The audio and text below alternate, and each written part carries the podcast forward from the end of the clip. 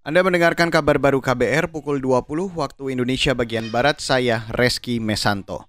Saudara Bank Indonesia menurunkan perkiraan pertumbuhan ekonomi pada tahun ini. Menurut Gubernur BI Peri Warjio, penurunan perkiraan itu karena sejumlah faktor, yakni volume ekspor yang tertahan, kenaikan harga energi dan pangan global.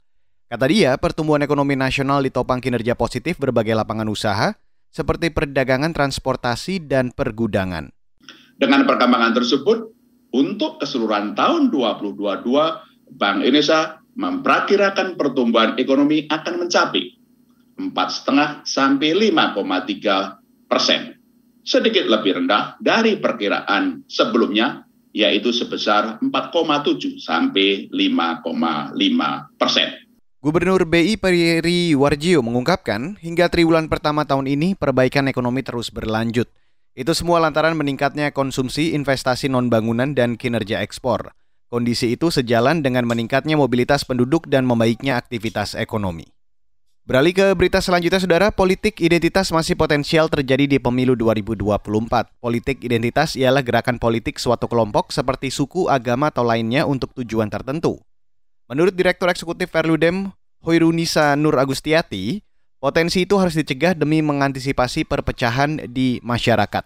Uh, karena pemilih kita kan nggak dekat ya sama parpol ya. Survei dari indikator politik kan menyebutkan bahwa party ID di Indonesia itu rendah sekali.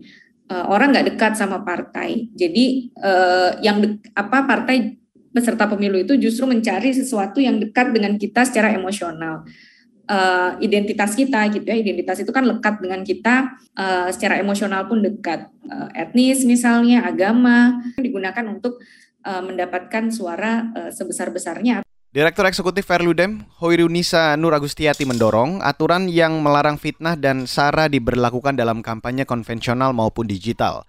Kata dia harus ada strategi khusus mengantisipasi kampanye hitam di media sosial, termasuk menanggulangi berita bohong atau hoax terkait pemilu.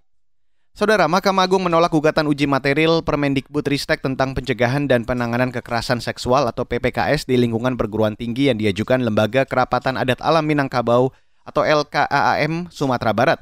Koalisi Masyarakat Sipil Anti Kekerasan Seksual atau Kompaks mengapresiasi putusan tersebut. Perwakilan Kompaks Rizka Carolina.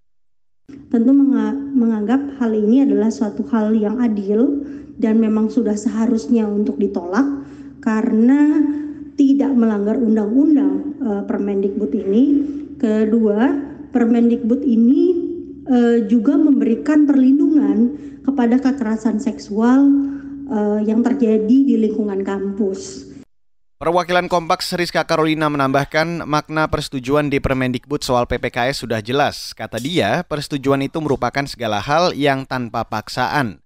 Sebelumnya, Lembaga Kerapatan Adat Alam Minangkabau atau LKAAM Sumatera Barat menggugat peraturan tersebut ke Mahkamah Agung.